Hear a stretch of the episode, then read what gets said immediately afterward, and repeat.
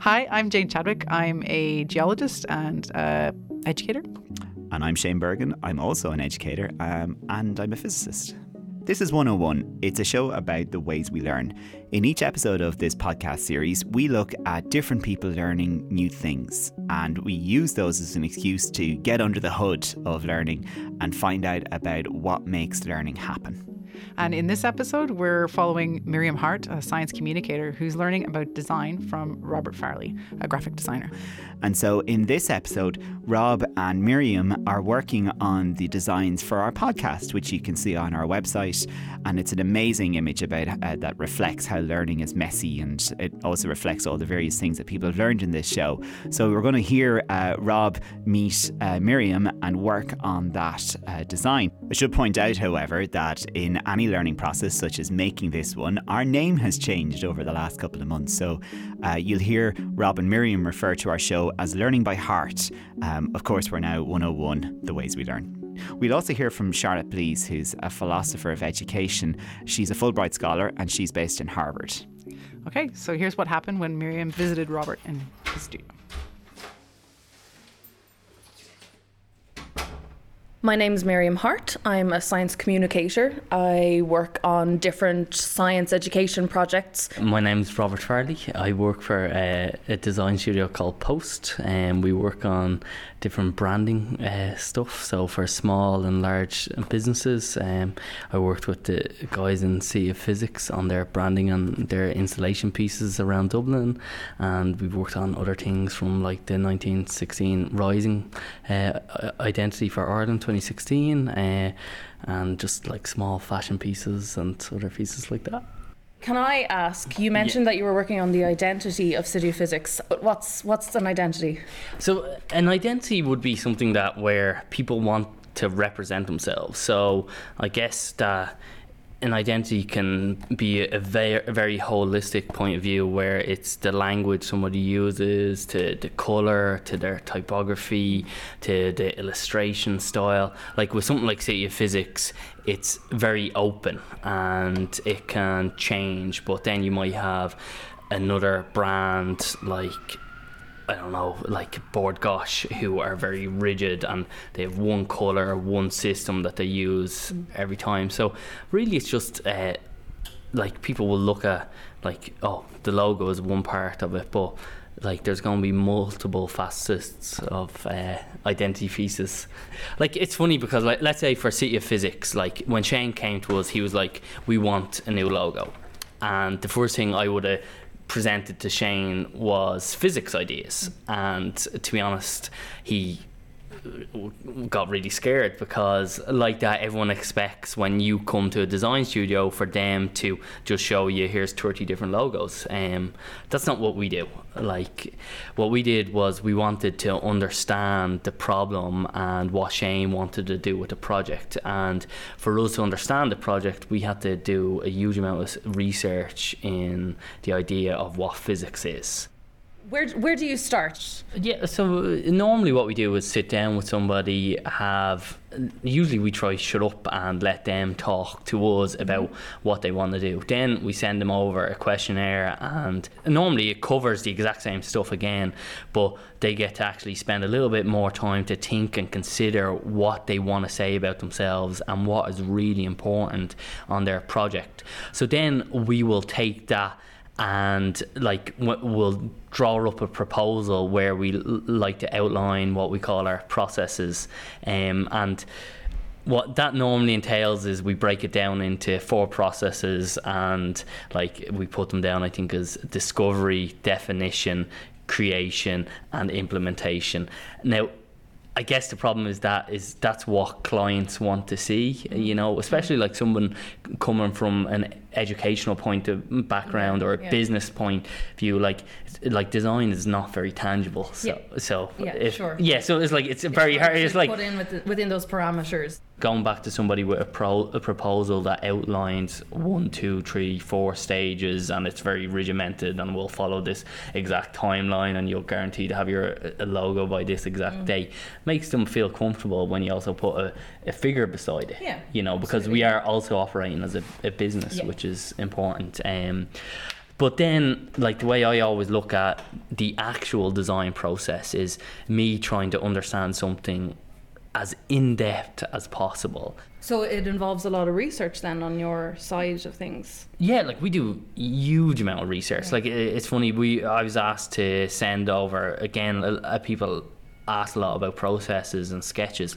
Like if you look at my notebook, it's it, there's very little actual sketches. Mm-hmm. It's more me writing notes mm-hmm. um, and trying to or interviewing people or talking to people. I'm writing little snippets of what they say because you get like with 10 years experience you get fairly good at doing the visual side of things mm-hmm. um, but it's doing research and finding those little nuggets or those little ideas that can carry a project in. So yeah. where someone has to ask you a question and you peel away the first layer there's actually something behind what you're what you're doing you sure. know and then it also engages like like the, the clients enjoy the conversation a lot more if I can turn around and say well like this is this idea or this is that idea or, mm-hmm. and I can offer something to the actual project rather than just coming in at the end and doing a little poster for of somebody. Course, yeah. yeah. So I think today I'm most looking forward to to seeing how you kind of go through that process of brainstorming around an idea and then knowing or or deciding what idea is best to stick with and can kind of have the most feasible process for creating a, an image around it. Uh, so, Robert, we have a whiteboard here. We might work with this to come up with a few ideas around the identity of this very podcast. So, would you like to help me out with that? Oh, so when when I think about learning, um, Miriam, there's a lot of different things that kind of come to me straight away. Mm-hmm. Um, I know this is a little bit strange, but I would love if you could maybe give me some visual cues or even like feelings that you would think that when you think of learning that remind you of i guess as someone who's involved in education as yeah, well. sure. Um, i suppose uh, not from a personal perspective there's things like the brain or light bulbs or um, uh, books. I suppose they're always going to be an important one because traditionally that's what we learn from. But even nowadays, we work, we learn from a lot of other sources. So. Um, we could maybe incorporate technology into that. Um, and and what kind of technology? What specifically? Computers. Computers um, yes. If it's if it's from a scientific perspective, it could be, you know, a, a microscope or or lab equipment or something like that. Um, and so when you say like you go microscope, yes. um, so straight away that means to me that this podcast is about science. Would that be mm-hmm. correct? Actually, that's a good point. Science will be part of it, but it won't be part of the entire series. There'll be a good mix of different topics within it. Alright, so is there any other items like so like you have books, you have microscopes, you have computers, anything else that comes to mind? Um I also think personally, I would usually think of um, people coming together, sitting together, either as a group in a circle or uh, a way that they can be information can be shared with them, but they can also share information with each other. Um, usually from a group learning perspective, it's it's a really good approach to it. Um, so do you, do you see the slight difference between the two of those elements? Yeah. Where one is an actual physical mm-hmm. visual object that everybody might be able to associate, while one is a little bit uh, more of a concept. Yeah. Where that if we were going to visually represent people sitting together or a group, like for a small podcast like if you think about like if you look at your phone and it's only probably about 60 pixels by 60 pixels mm-hmm. you know it's a very small space. So if we were going to do group learning we might have to turn that into some kind of icon and represent it. But as a concept, it's really nice because if we look at this podcast as well, like it is about a group of people coming together and what ties them together is actually learning something, which is a, a lovely idea and a foundation of something that we could grow upon. Great. That sounds fantastic. Yeah, I agree. Like, and, and another thing, like, what's great about group learning, like, is is it a, it's a feeling. Okay, do you have any other feelings around learning? Like, um, what what do you have to do to learn something? Um, I think within group learning as well, you can look at the idea of sharing ideas, um, sharing knowledge, and uh, you've mentioned before that there can be um, a feeling involved within certain identities that you create, maybe an emotion. And I think with learning, it for me anyway, it's often very empowering. So something that makes you feel stronger, something that makes you feel educated, um, that you have more power to be part of a conversation about something completely new. If we were to look at the actual actions somebody is taking or the process they are going through when they are learning something, can you think about like specific areas? like what do people have to do in order for something to become a part of them? Um, I suppose um, from my perspective, if it was maybe when I was in school and learning a new thing or studying a new thing, it was almost like a, maybe like a wall. Like you're you're adding bricks to it. Each thing you learn is is building upon what you already know and making your knowledge bigger and vaster. And um, sorry, with that, like if you think about like that concept of building upon something that you already know, so you have a foundation and you're building upon Yeah. it. Um, is there anything other anything else surrounding learning that you're building upon other people's knowledge? That somebody else is giving you their base and you are progressing that. Like that that's a kind of nice concept as well. Sure, yeah. I suppose uh, like if you're if you're sharing bricks from a wall or something like that, that you're um, you're you're sharing or sharing or swapping different bits of the knowledge that you have. Um, so in that way, you can get a, a new piece of knowledge, and and so can they. 'Cause I think em- empowering is a lovely word. Yeah. You know. Right. So right, we have our little guy on a mountain, Mm-hmm. right? And we have empowering, and we have tried and Yeah. fail. Is there anything else that uh, you think would, with that in mind, is you could go from here? I think uh, for some people, sometimes learning a new thing can almost create a new version of themselves. Yeah. Yeah. So, uh, you know, like a change or makeover or something, but just it can almost change them as a person. In for what? Like um, when you think it's somebody changing for the. For it well, it's for the better. for the better? yeah. Yeah. okay. Um, So let's let's just stick around that idea for a Sure, second, okay? yeah. So, right, you can explain to me in person yeah. how somebody would change for the better. hmm How could we do that visually? Um, whether it's it could be them, it could be somebody growing.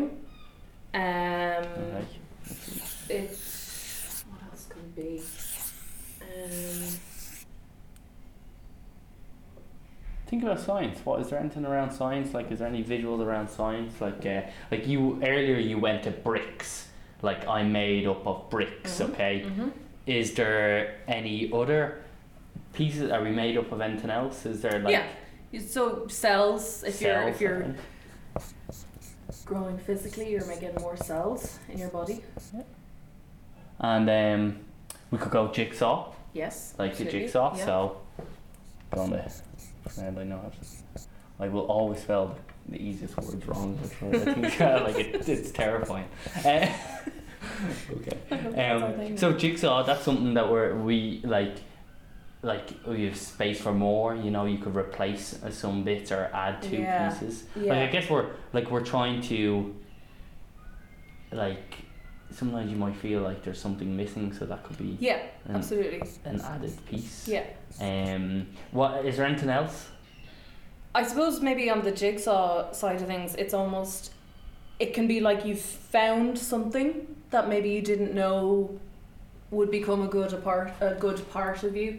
Yeah, that's lovely. That's a really nice idea. Like that you, you found something. Like it, you know, one of the one of the things that like come to my mind is even, um, do you ever like make model figures or action men or something that you know Yeah. and like, you have different sets, so they could be in different Yeah. environments and like they can completely change out Sure. yeah. based on those pieces, you know. So like it could be almost like a model, or do you ever see those um those different sliders where Yeah. you have someone's face or someone's body? Sure. Yeah. So you can have three pieces: the top, the No. the middle, Yeah. and the bottom. And so if you think about that visually, that could easily be like a little carousel of someone wearing a, a biker's helmet Mhm. or someone wearing a like a Sombrero. sombrero. I was gonna say Why not? I was I was talking about I couldn't say, all I could think of was saying speedos. That's like literally the only thing that could come out Well, uh, depends on what type of you know, it is. but like in their hands, they could have a, they could have a surfboard, they could have a surfboard Yeah, yeah. or a guitar. You, you know. sure, absolutely. So like visually, like that could be in really interesting having this change in carousel. yeah. Um, and then like you could like if we were thinking about this as a campaign Mm. as something, how could we engage the public? You could get different people descending different sections, you know, Yeah. and then you could make up loads of different people u- using loads of these three pieces. Sure. Or you could make up a little game online where someone can go along and switch out different pieces and post them to the internet Yeah. and say, you know, become a new you. So yeah, like cheesy as hell, but will work on That the is internet. good. you know, so so this is like so again, like this comes back to not just thinking about that little logo, Sure. but actually thinking about an an, an idea that is campaignable Yeah. and can expand be uh, a little bit further. Yeah. Not worrying about let's say see the way you were like oh the wall like Yeah, I you're know. like that's a visual. yeah, no, I know. Yeah, so trying to make like an, an analogy. Yeah, but that's what I'm saying. Don't don't forget about the analogy for a second. Like you know, like things where I'm looking at. You know, if I'm turning around and going, well, we can have post-its. You know, Mm-hmm. like a post-it. Mhm. Okay, like that's one thing. Like pencil. You know, Yeah. like if you get like pen, Sure. like paper. You know, like like there on this side, really simple things that kind of represent stuff Yeah, yeah, like, yeah. and we can get them out. Yeah. While if you then try apply that over on this side, it becomes a little bit more difficult. Yeah, absolutely. You know, so if you're thinking you're going, okay, for this I'm going to do a wall. I need to have this visual of this wall. What's the wall going to be? You can like? kind of um, eh, put yourself in a bit of a corner Yeah. and focus too much on an idea that's not the best way to go. Yeah, and Yeah. so at this stage we're not even we're not even worrying about what those ideas Sure. are. Yeah. Like, but let's say if you have to learn, like, to drive, Mhm. okay, what do you have to do to learn to drive? To drive. You don't drive, okay. To, to cycle, okay. Let's just Right, go okay, back yeah, to, yeah, or to swim. It Yeah. doesn't. It doesn't matter what the process is or what the subject matter is. There is something that you do. So- Within that process. yeah, Okay. like, so, so, I want you to think about like so at the start, are you good? no, What? you're you're well, you're not always bad, but you you have a much lower level of knowledge at the beginning. But I suppose I kind of think of it as at the beginning of anything that you're learning, you think about what you do know and what you need to add to that. Yeah, but how do you add to? So think about your okay. I can't cycle. Yeah. So my my base level is I've never gotten on a bike. You know what I mean? Uh, So like when you were saying you were like, oh, my base, I'm going to add to that. Mhm. Uh, currently, your base level is walking. Okay. Okay, So you get a bike, so you get a bike, Yeah. and what do you do? get on the bike. Get on the bike. Okay, so but then what do you do? Um, you try and and balance on it. Try and Try. move the pedals. Try not to fall off. You try. Yeah, you try. Yeah. But uh, what happens when you try at something that you've never done before? You might fail. Fail. Right. Like so, like that's where it starts to get really interesting. Where you're kind of going, okay, I'm trying something, Mm-hmm. I'm failing, Mhm. and then there's also repetition. Yeah. Which is what when you're trying something. Trying again. Yeah. So, but there's also practice. Yeah. Yeah. So that's when I when I start to go to like thinking about this. I think about practice. Mm-hmm. You know, so that somebody to learn something, they need to approach it in a really open way and not have that fear Sure. of failure Absolutely. Yeah. you know so like i think when we think about this as a holistic project and we think about the podcast as a visual key things that if we could get across is that it doesn't matter if you're cycling like rock climbing that the first thing you need to do is try Mhm. and then you need to practice Mhm. and that will lead to success Yeah. Yeah. you Yeah. know? Yeah. That, so I don't know. Does that make when you think about that, right? Yes. Is that relatable to you? Yes. Definitely. Like that process? Yeah. I think that it, it definitely resonates because when you want to learn something new, you've got to give it a try. Even if you fail, you kind of have to keep at it and, and remain um, enthusiastic about it. Practice it, try more times, and eventually you'll be able to master the, the topic that you're working on. Yeah. And like, so when we think about, okay, you can go into, I don't know, who's that quote by that is like, try, try, try again. Samuel Beckett. Samuel Beckett. Okay, so you know one thing that we could get to at the end of this process, Mm. we could have this little icon, and that's the quote on the front of the Cool, icon. yeah, yeah, that yeah. could be it. But we want to go one step further. Okay. Okay, Right. because that's what is expected of us, Right. right? Yeah. That would be the base level conclusion Okay. that anybody can come up with. Okay. Okay, Okay. so if you can think about a different visual or a different idea or a different concept, like around that same subject, is there anything that might come to mind? Mm, I think if it would, well, if it were a step up from try, fail, and, and practice, um, not just knowing a thing, but almost excelling in it and being almost a an expert or a, a, hero within that. Whether you've got your whether you're king or queen of whatever the topic is, Okay, something so like king that. or queen. So let's think about king or queen. Yeah. So they are on top of what? the world. Cool. Let's say right. That's that's really interesting. So like straight away, you turn around, they're on top of the world. Okay, so we have a little guy, and he is delighted with himself because he has conquered the world. Yes. Okay. Yeah. Now, like to me, that's already a beautiful little visual. Mm. Like we go off, we find an illustrator Mhm. to convey that. We can replace like it could be the world, it could be steps, Yep.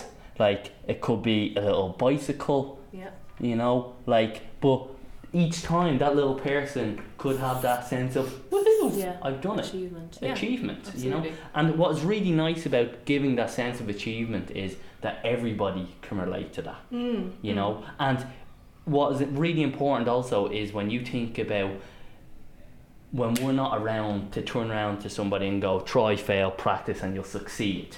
If we just have this little single image that people can go, oh, look at that little guy, he's so cute, he made it to the top of the mountain and he succeeded, you know? So that's like, so all we have to try work into this illustration or this idea is like that concept of trying, failing, practicing, and succeeding, Yeah. you know? Yeah. But it doesn't mean we have to explicitly say, Of course. Yeah. yeah, Sure. to see when you're going brain, light bulbs, books, Yeah, computers, yeah, microscopes, you know, and then it's like actually like a guy on the top of a mountain Yeah. like achieving something Yeah. and do you understand where i'm talking about the difference between the two of them Oh yeah, absolutely. I think well when you've got a person it's gonna be more relatable or maybe more of a pull for someone who's who's looking at it and saying, mm, what's that about? Um, but even just the fact that it can be applied to those different topics depending on what each person is learning about is really, really great. the most important thing around this is iteration Yeah. and you keep going and you keep going and you keep going. And then you present it back to somebody. And then they hate it.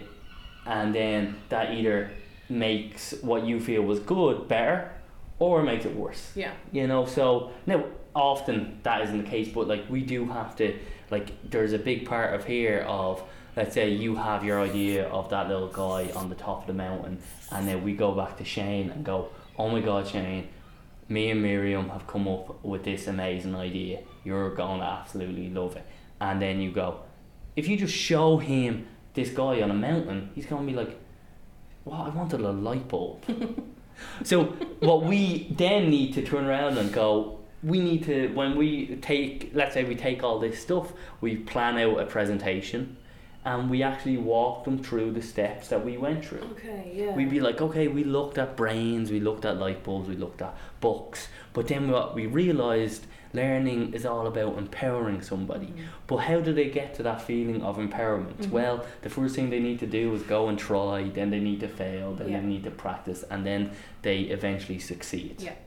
But you also like that's one of the most important aspects of the design process is convincing somebody or tricking them into using your idea.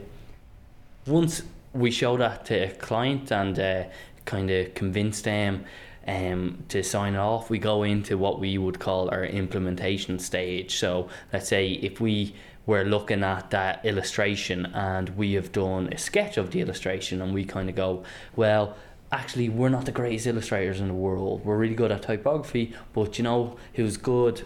This illustrator over here in mm. Dublin, and we might go speak to them and get them involved and get them to do a different process. And then we would make a big list of where this is going to live and come up with like so if it's going to be in Twitter, if it's going to be on Facebook, mm-hmm. if we're going to do postcards for it, we would try expand this out on all those different elements so we can see how the brand actually works in real life. And then again we go back speak with the client and ask them to see what they want to do. We might pick one or t- two different campaign ideas and then it goes into production where you're working with printers or like you're working with a developer to build a website.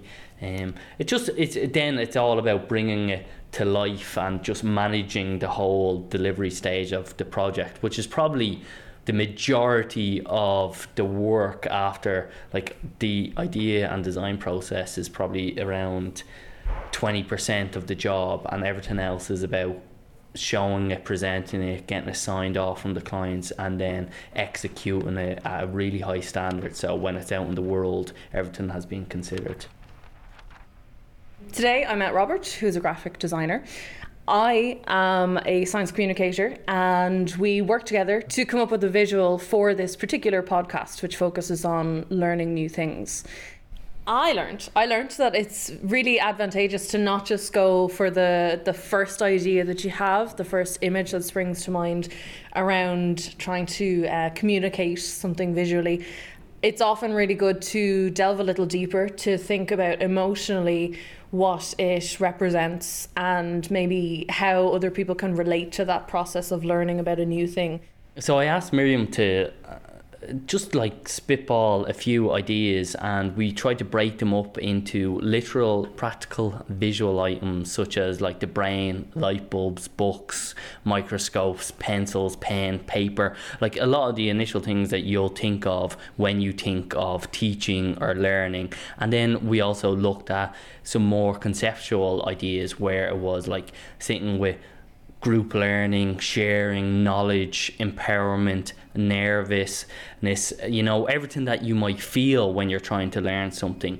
And then we tried to find some way to compile or bring them together through this idea of like the feeling that you get and the practical process that you go through when you are approach something new which is like the first thing you have to do is get on the bike and you have to try and like you're going to fail and you might fall off. But of course as the saying goes you have to get back on the bike and you have to practice. And then when you learn how to do something you're obviously going to get that sense of achievement. And that's where you get that whole idea of empowerment back in is actually when you've succeeded at something. So that's where we came up with this little idea of it, maybe a man on a mountain or like a little man on a bike and like obviously he has succeeded because he's practiced and went through a certain amount of failure to to to achieve something focusing on the kind of next level of it and the experience of learning something new and the emotion behind learning something new is is um just a more in depth way of dealing with representing the topic and um, making it more compelling and more relatable for, for other people. Wow, it sounds like they've done amazing work there. Um, and well, I suppose the proof of the pudding is in the, the cool work that we now see for our uh, our podcast identity. But it struck me as I was listening to the two guys there uh, that it's slow work. Um, and slowness is an idea that keeps popping up in, in my research around education that learning is slow and that you need to give it time. Um, you need to have time to think and you need to have time to go away from it and come back to it and kind of this ebb and flow with learning. It's why I always think that a crash course just never works, right? Uh, because like you need to see it from different sides. You need to like come at it from a different mindset on a different day. and Sleep on it. Yeah, yeah exactly. Sleep yeah. on it. Yeah. So yeah. this this sense of slow learning, and Rob nails it when he talks about that, about how you need to get to know the the people you're working with and need to get into their heads a little bit and reflect back what they're saying to you with uh, a visual. Absolutely, yeah. So that that concept of time came through an awful lot, and that that is something that you um, that you really need to to appreciate when you're in when you're trying to learn something that you need to give it that time but also uh, you you were touching on that there the context as well you mm. know rob in in taking that time he gets into their heads and he finds out all sorts of um, contextual information about what he's working on. And that is so so important as well for learning and using the kind of the word context in a, in a really big sense there. So it's not just about where you are and what you're doing but it's about the kind of things that you bring to the table when you're when you're when Rob's speaking with somebody. He's he wants to know all about their their background and kind of what kind of information they have their experiences and all of that will feed into what he's doing. And it's just an interesting process. Um, I think it's one that's really it's really grounded in the design process, and mm. I think mm. it comes through a huge amount. You're right. Like that, Rob does an awful lot of homework first. Uh, he talks to uh, he, he talked to me, he talked to you, we, we talked to our producers in bureau about why we came to uh, the ideas we wanted to talk about in our podcast. Mm-hmm. So he mm-hmm. kind of gets into our head and he asks us then to interrogate those ideas so that he can he can kind of figure out what we're thinking. Um, and that's important in education all the time. I think of like the fact that when you teach a group of people, you are not teaching like empty vessels that are going to no. be filled up with the same amount of knowledge because they all have come from different places. Yeah. And recognizing that complexity and those contexts is really important. Yeah. Um, it's also important to think about where it goes, right? So that like um, the context helps you with the direction of your learning, right? So mm-hmm. we've all learned to add and to multiply and to subtract and do basic functions in maths, but that really only becomes grounded knowledge when you have to use it for the first time. Mm-hmm. And maybe when you're presented with a situation where it's tricky and you might have to do a few of them mm-hmm. in sequence and you're confronted with a situation where you're like, oh, how do I do this? And you have to try it, maybe with help, mm. and then check you're right and go back through all those processes. And then you have a sense as well, I'm confident in doing that now, right? Mm-hmm. Um, and that goes for loads of learning. Absolutely, absolutely. And I think, um, you know, obviously, I, as a scientist myself, and, and you've got a scientific background, it's really, really interesting to hear um, Rob talking about design as a process, as a way of of both uncovering new information and as a way of, of gaining knowledge about the world. Um, often, you know, a lot of people can think about science as being the way we find out new things, but design has a whole, um, and the arts have has a whole suite of, of, of tools and, and ways of working um, that can do do that too. And it's a really powerful way of, of, of uncovering new information. Um, and I've been lucky enough to, to work in a place where those two things, both science and, and the arts and design, uh, or three things, were brought together um, uh, in, in really interesting ways. And I had the, the good fortune to work on a, on a college course actually that that expressly set out to do that. It was called the Idea Translation Lab, and it was a course for undergraduate students where we brought um, students from all sorts of different disciplines from across a university and, and beyond. So we brought students from the National um, College of Art and Design here in Dublin, together with students from you know the arts and, and humanities in Trinity and students from the sciences in Trinity, and we got them to work um, using design tools and design processes to solve and come up with new ideas for for big world problems. So things like climate change and um, you know water uh, resources and um, kind of where we're going with uh, with things like new technologies like bioengineering and that sort of thing.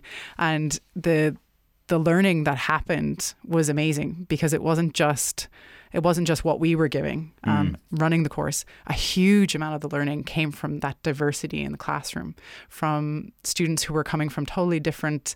Um, learning cultures and kind of learning identities you know people who would consider themselves you know science students or art students or artists or designers sharing knowledge and sharing ways of learning with each other that they would not have seen otherwise and that really makes me think an awful lot about what you were talking about there about empty vessels and, and, and what people bring in with them. So much of what learning is is is an interplay between the teacher and the learner, but also the the kind of the community of learners as well. And that's so so so important. Yeah, absolutely. And as, as you're saying that, I, it it makes me think about loads of ideas in education that education is knowledge is not just something that's acquired right you don't just go to college and download no like that's, that's if, just information yeah, yeah. Ex- exactly it's just information and if it were that then which a lot of people would think it is right mm-hmm. and if it were that then we would just learn everything from google right?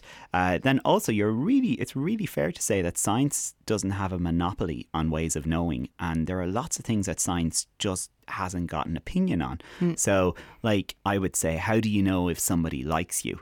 Right? Like, can you use science to help you there? And you can, well, science can probably tell you certain like proxies, like, you know, whether like eye contact and pulse and all those things, but they're not direct measurements of it. Your mm. emotional intuition is probably far more in tune with that mm. reality than anything science could tell you. I'm not trying to well, I am trying to limit science there.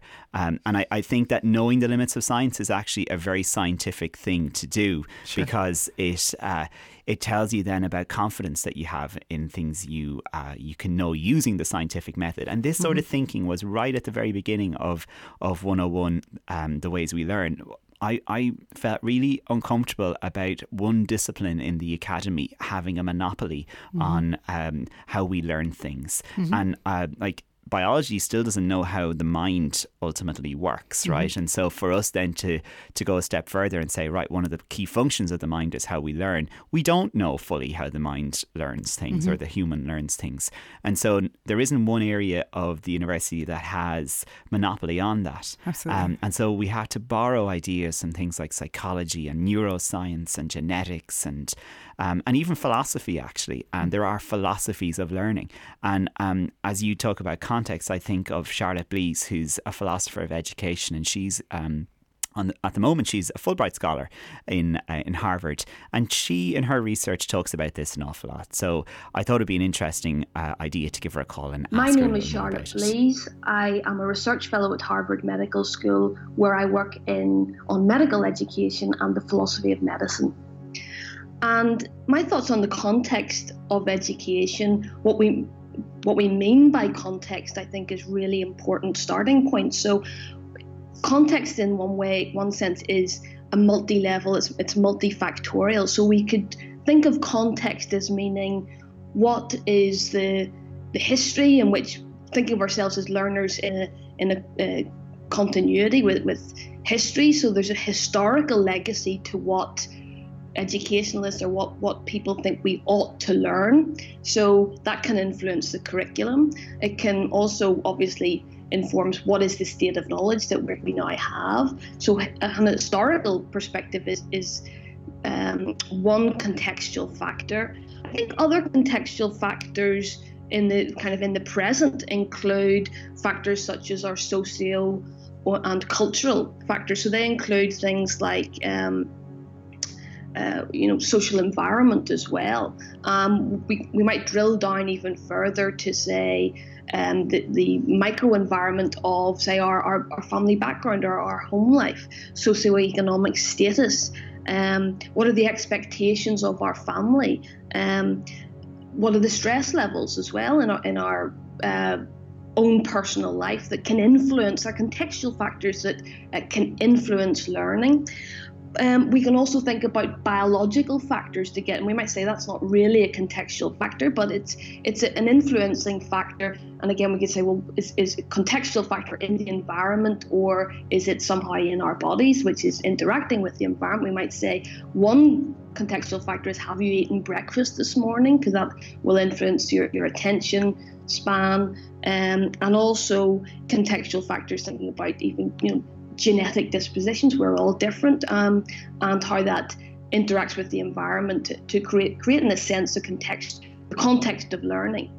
Um, but I think it's uh, other factor. We tend to think of context as the scenario in the classroom. So, in a sense, what are the factors that can influence people when they're learning uh, together? Um, what can we do to influence or enhance the learning experience within the classroom because there are many of those factors that perhaps educationalists um, or even as individuals that we can't really do very much about. Certainly, um, at an individual level, it can be quite difficult to to alter cultural factors, uh, stress levels, and so on.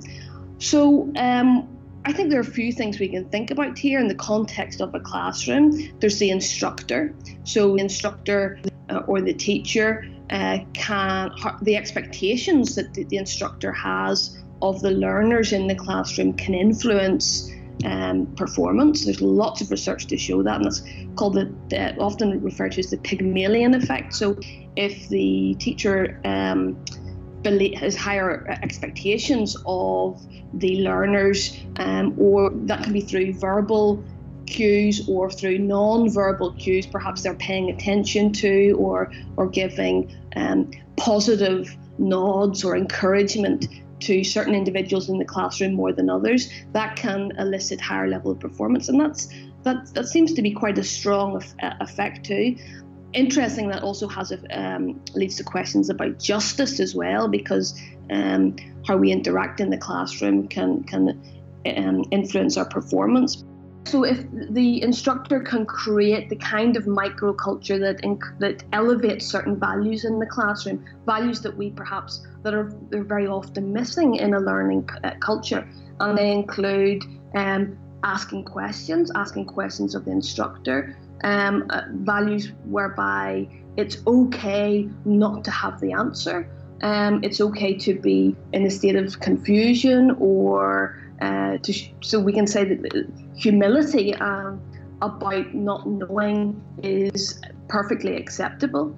Um, and we can also say that the, the microculture can be um, enhanced and performance can in fact be enhanced if there's more diversity in the classroom and that can include di- uh, social diversity it, uh, it includes you know um, gender diversity, it includes uh, racial, ethnic diversity. Lots of research to show that the more diversity we have in, among our co learners, the more uh, this boosts intellectual uh, performance um, and, and, creativity as well. So it promotes it, it lots of studies to show that um, we tend to re-examine the facts more, we scrutinise each other better, um, we take the perspective of other people if people are not like us. So um, a homo- hom- a, an environment which is sort of homogenous is not is safer in many ways. Um, we like to be around people who are like us, but if we really care about learning, we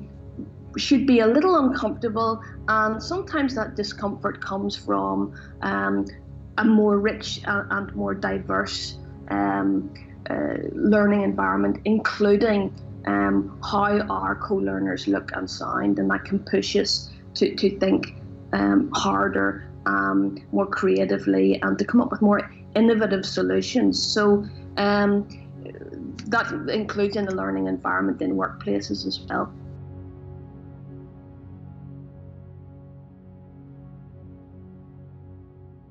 So that was so interesting. Um, one of the things that really jumped out at me from from what Charlotte said there was this this idea of the Pygmalion effect and that the expectations of the teacher um, have a huge impact on the performance of the learner. And we can hear it um, in this lesson with Rob and Miriam. Rob, you know, um, Miriam starts out with some ideas, and Rob doesn't take her first answer as the answer. He pushes her, and he keeps he keeps expecting more from her. Um, and at times, Miriam sounds like she's having a hard time, but he keeps going with it, and in a very supportive way, and it brings them to another place. They come up with an awful lot more ideas, um, and I think that's really in my experience anyway of, of seeing the, the the design process kind of played out that is hugely important that you don't just stop at the first idea that you just that you keep going yeah it's not an interrogated idea is it mm-hmm. um, and, and, the same is exactly true you know when you're solving problems in maths or physics is that you think well that's the simplest idea and you have to kind of come at it then from lots of different angle, ang- from lots of different angles mm-hmm. to see how confident you are with that approach um, I remember somebody telling me that the worst enemy of an excellent idea is a good idea because you'll just go, well, that's fine, and we'll stop. The, yeah. You know, Asher, it's grand approach yeah. as opposed to like, are we confident with it? Um, how is this the best there? thing? Yeah, yeah, yeah you know, and like, I I think it's no harm for Rob to push Miriam. Uh, as he has done. And Charlotte talks about it uh, in her quip, uh, clip there, where she says that sometimes learning makes you feel uncomfortable. Mm-hmm. Um, that might be because of the opinions of other people in the room mm-hmm. and how they differ to yours, or it might be that like your teacher says that's good, but you know maybe that could be better, and mm-hmm. you know here's how we might move together for it to be better. Mm-hmm. I think the worst thing you can do to say to somebody is like, no, that's just rubbish. Yeah, because well, that, that a straight no, that's terrible, or a straight yes, that's fine, or or even worse, um, yes, that's perfect. Like I think one of the most dangerous things you can do with a student is give them an A, you know, because that that implies that there's nowhere else to go. Yeah. Um, uh, you know, and growing up getting A's sometimes was tricky. but, yeah, we call it assessment for learning when mm-hmm. we teach, so that like you can use assessment as a tool to improve learning as opposed to an aim at the end of learning. Absolutely, a target. Yeah. Yeah, and, and like I, we know in Ireland that there's a huge cultural mindset uh, that's around the state exams, right? You know, mm-hmm. that everyone's in there to get the points they need to go to college, which then will put them onto some other track. And it's always this next step, next step. Mm. And assessment for learning, which is in the new uh, specifications at the early stages of second level, mm-hmm. it really challenges that. And I, I have seen in my own profession that that is it's a huge challenge, but it is welcomed by both students and teachers when sure. they have the opportunity to talk about it and to understand what that means. Absolutely. Um, and so it changes the mindset from education as a means to an end rather mm. than like, you know, education as living. Mm-hmm. You know, you can like you can and you can learn an awful lot about yourself and whatever you're interested in by uh, embracing the education process and seeing assessment as completely central to that, you know. And so it's it's like what Rob's doing, right? When yeah. he's he's talking to Miriam in real time about how she's getting on and he's challenging her in an appropriate way to do better. Yeah. It's work. Yeah. Yeah, it's like, really hard work. yeah, you know, yeah. like when you're brainstorming, um, which is a kind of managerialism term, but like I'm trying to think of a proper education term for it, but we know what brainstorming is. You're sitting around and you're throwing ideas around rather than mm. just throwing out all your first ideas and going with the person who's the loudest voice. Mm. Is that you have a process to digest those, go away and think about them, have that time again, mm-hmm. and come back and then think how you move forward. And maybe people who work in design have a particular skill at being able to do that. They've been trained. Yeah. They, yeah, it's part of their own education. Exactly. Absolutely. It's yeah. part of their learning and their kind of their culture of how, of how they approach a problem. So something that really jumped out at me, I think it was something that Rob um, said at one point was was talking about humility mm. um, and this. Uh, you know, he comes to the table. He works with so many diverse, different types of people who come from so many different types of areas and, and backgrounds. He couldn't possibly know everything about all of those things. So he comes with this humility that he doesn't know, but he's going to learn. And I think that is spectacular thing to take away from this lesson that that humility and not knowing that's that's perfectly acceptable not only perfectly acceptable it's something that you that's an asset. It can be really useful um, acknowledging that you don't know and figuring out ways to actually find find that knowledge and and finding experts to to, to take that knowledge from yeah exactly and not trying to pretend to be expert at everything yourself no no, because um, you'll never learn. yeah, exactly. And people will think that you are expert at everything and so will not approach you. Yeah. So I, I think he has an excellent combination there of this humility, an openness to learn about um, topics, and then an ability to connect that to thing to a thing that he's really good at himself. Mm. Mm-hmm. And it must make him a really effective learner. I would say so. And yeah. then in turn a good teacher. Absolutely. So, thanks so much for listening. If you're interested in listening to other podcasts that we've made in this series, you can find us in lots and lots of places. We're 101 The Podcast on social media. We're also at 101thepodcast.com. And you can find us on podcast apps by searching 101 The Ways We Learn. And before you go, we'd also uh, like to ask you for a little favor. Um, t- if you like the show, just to take a little bit of time to rate or review us on any platform that you find your podcasts. It helps us and it also helps other people who might want to find out about what we're doing. Yeah, tell everyone. Yeah. everyone. all right, all right, calm down. Um, so uh, we've been uh, Jane Chadwick and Shane Bergin. 101 is produced by Bureau and is supported by Science Foundation Ireland. Hi, I'm Margie McCarthy. I'm the Head of Education and Public Engagement with Science Foundation Ireland, and we're really happy to support 101 because there's a science behind everything and there's a science behind learning as well.